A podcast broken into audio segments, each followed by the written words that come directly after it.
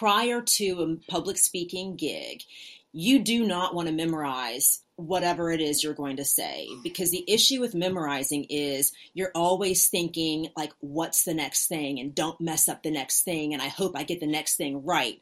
As opposed to just knowing a broad view a general overview of your message and your mission to serve the audience and give them something to eat later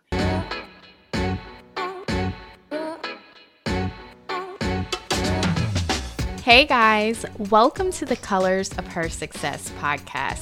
This is a podcast built to give you the tips, tools, and resources you need to successfully navigate your seat at the table. I'm your host, Mia Williams, and the founder of the Colors of Her Success. Let's go ahead and get into this week's episode. Have a slight obsession with public speaking, guys. I really enjoy watching people speak, be it in an interview or giving a TED talk. I genuinely enjoy learning how people can captivate an audience with their voice. And I realized recently that the reason I've always kind of had an interest in that is because I think it's something that I've lacked in. I don't think I'm a bad public speaker, but I think that I would like to have a voice that is a little bit more influential and a little bit more, how do I say? I, I don't know. I, I just want to improve my voice as a speaker. And lately, I've started challenging myself to find different ways to sort of craft my voice. So I think the podcast is the first example, right? I'm coming on here and talking to you guys all the time. Um, at work, I'm taking on more meetings and saying yes to leading more meetings and giving more presentations. And as I've been on this journey to challenging myself, I've noticed that some of the areas I can improve in are filler words. Uh, so that's the ums, uhs, likes is a tough one for me. And then the other where other area that I think I can improve in is talking off of the dome. Like I am not one who can go off script but for so but for so long. I know people who can just have one bullet point and can speak on it for a really long time and let me tell you that is not me. That is not me.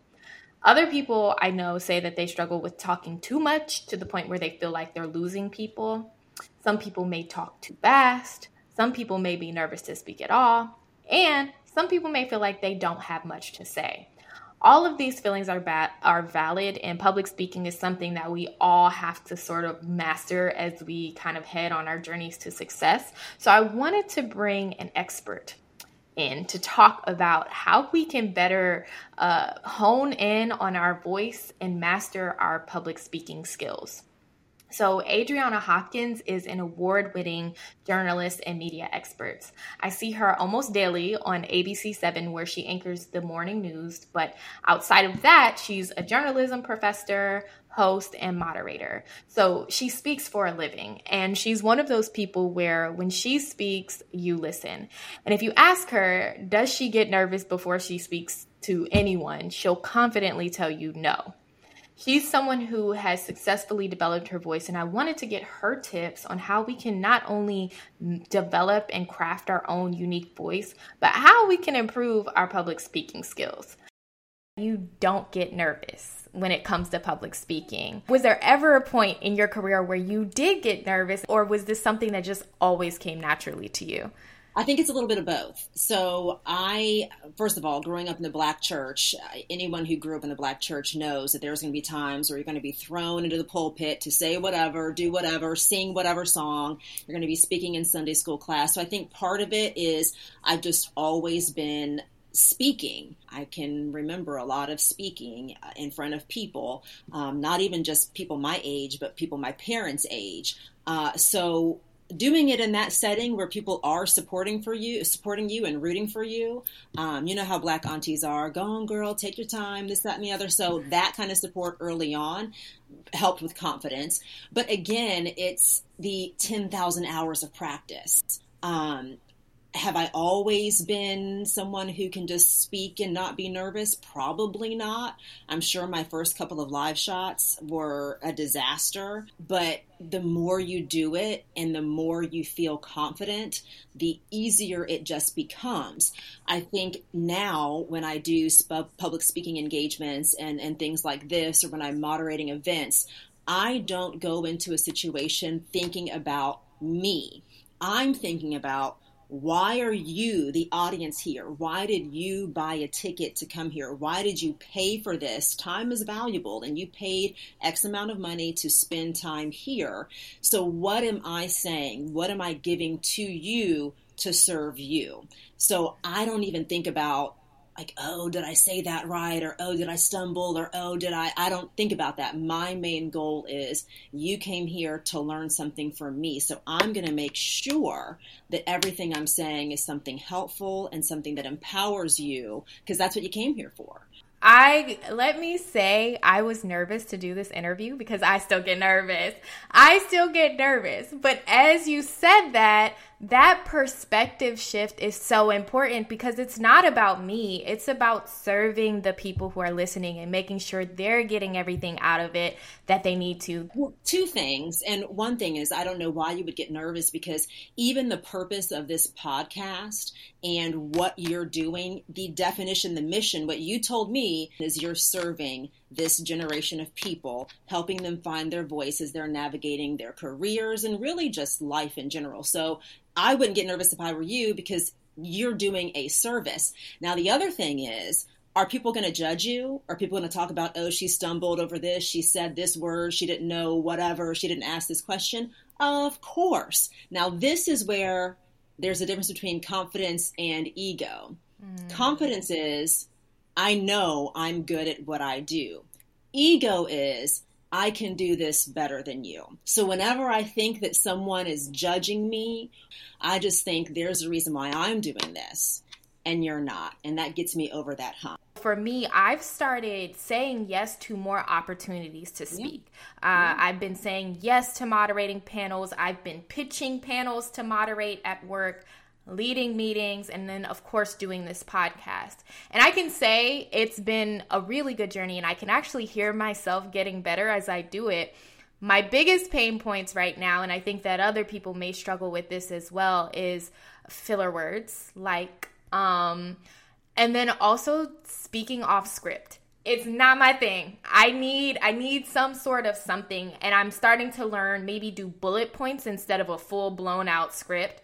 But talking off of the cuff I find very difficult because I'm nervous that I may say the wrong thing or if I'm what if what I'm saying isn't resonating. So one, I always tell people prior to a public speaking gig, you do not want to memorize whatever it is you're going to say. Because the issue with memorizing is you're always thinking like what's the next thing? And don't mess up the next thing and I hope I get the next thing right.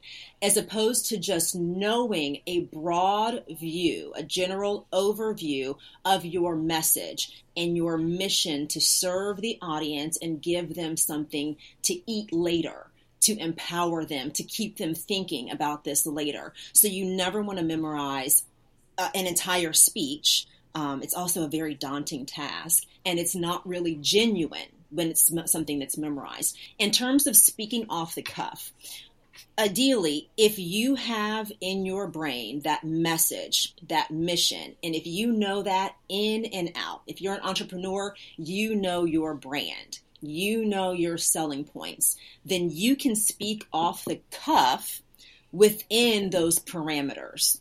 You see what I'm saying? So it's like once you know those in and out, and that's really all you should be married mm-hmm. to is your message. Don't be married to a speech because things will change. But if you're married to your message, then you're never really speaking off the cuff. You might just be going down a tangent of within the message, but you're always going to come right back, if that makes mm. sense. Because you know the message. Because you know the message, and that is your ultimate goal, period. Mm-hmm.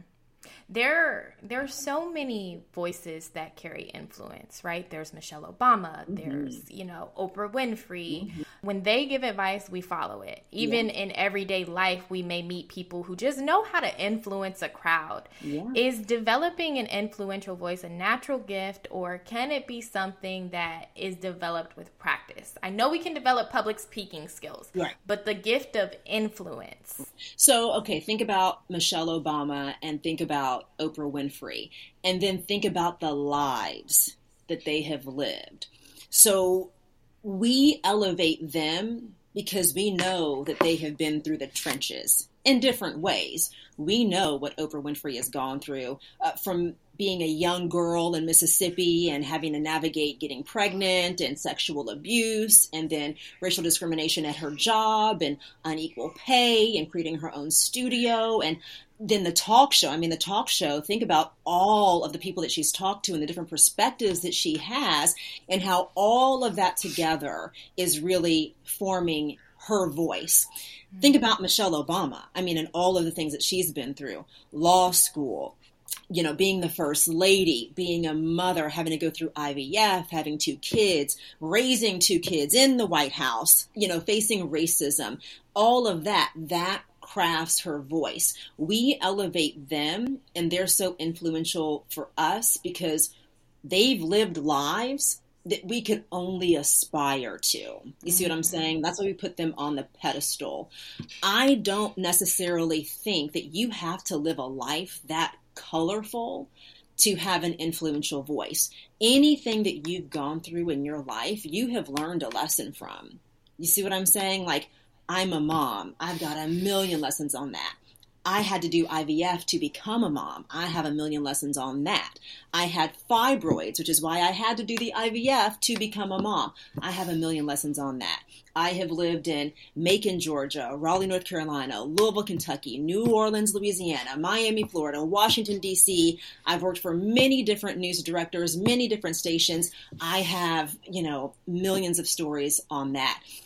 Is my voice influential to the great masses? Maybe not because I don't have the platform that Michelle Obama and Oprah Winfrey have. But you asked me on this podcast because you know my story is layered. You know I have something to offer the younger generation. And that's not necessarily an influential voice isn't necessarily something that is learned, but it's something that you can use the lessons from to create that voice. Mm, and I, I, you know, I, I think that if you live even a privileged life, I think that um, there's a difference between influence and platform, if that mm. makes you can live a very privileged life and have a huge platform and not have anything influential to say at all. I I'm thinking of the people who have that, right? You know I we know, know who they are. yeah, and it's true, right? Because yeah. you can have a platform and also yeah. have absolutely nothing to say. nothing say. to give, nothing but to give, nothing at all. And what I find the most and the most beneficial about my own story and journey is just what I've learned along the way yeah. and how I can sort of share that with other people and relate to oh, other yes. people and connect with them in that way. There's so much power in our own experience if we're listening and paying attention to what we're going through. Yes. And I think also it's important, instead of saying influential necessarily, the word impactful goes a long way because influential kind of ties in that platform. And yes, we know Michelle Obama, we know Oprah Winfrey, but their voices aren't just influential, they are impactful mm. to our lives. Um, I feel like Oprah is someone that, let's say she didn't have a talk show, everything she's been through, every lesson that she's learned, she would have something impactful for us to learn from her. Mm. Do you have any tips and advice for the people who are struggling to figure out how to be their authentic self and how to sort of navigate finding their own style? Yeah. So I think the reason why it can be so difficult is because it's a little bit scary to be that vulnerable, right? Mm. Because you open up yourself for uh, judgment and you know, maybe not everybody's going to like your authentic self. Not everybody likes me. Well, that's cool because I don't like everybody. And I think there comes a point in terms of feeling confident in who you are and your voice where you just have to reach a level of acceptance. Mm-hmm. You have to find that line for where you are comfortable being authentic and vulnerable.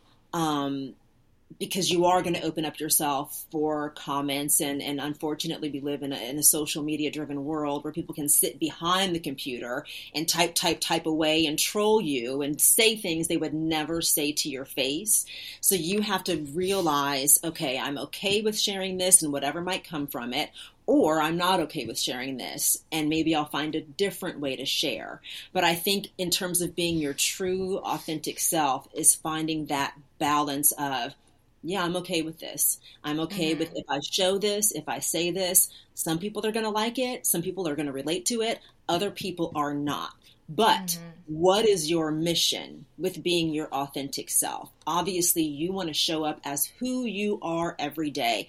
No one wants to roll out of bed, you know, like Clark Kent did. Just roll out of bed and be Superman. Like, why am I putting on this whole mask and costume? Just be who you are. It's exhausting being someone else. So you just have to find who you are, be confident in who you are, and then accept this is who I am. If you don't like it, take it or leave it.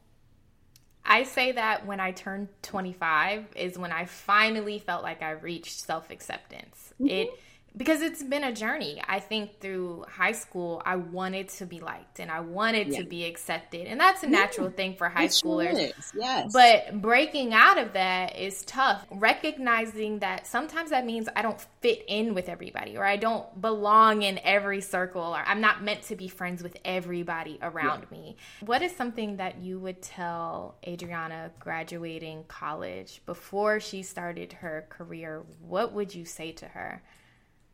Yeah. So I would tell Adrianna before I graduated college to really consider. And this is something that I admire about you all's generation. I think my generation, my parents' generation, everything was go to school, learn, get a degree, get a job, work for the man. Your generation is very much more entrepreneurial. I'm going to set my hours. I have these standards.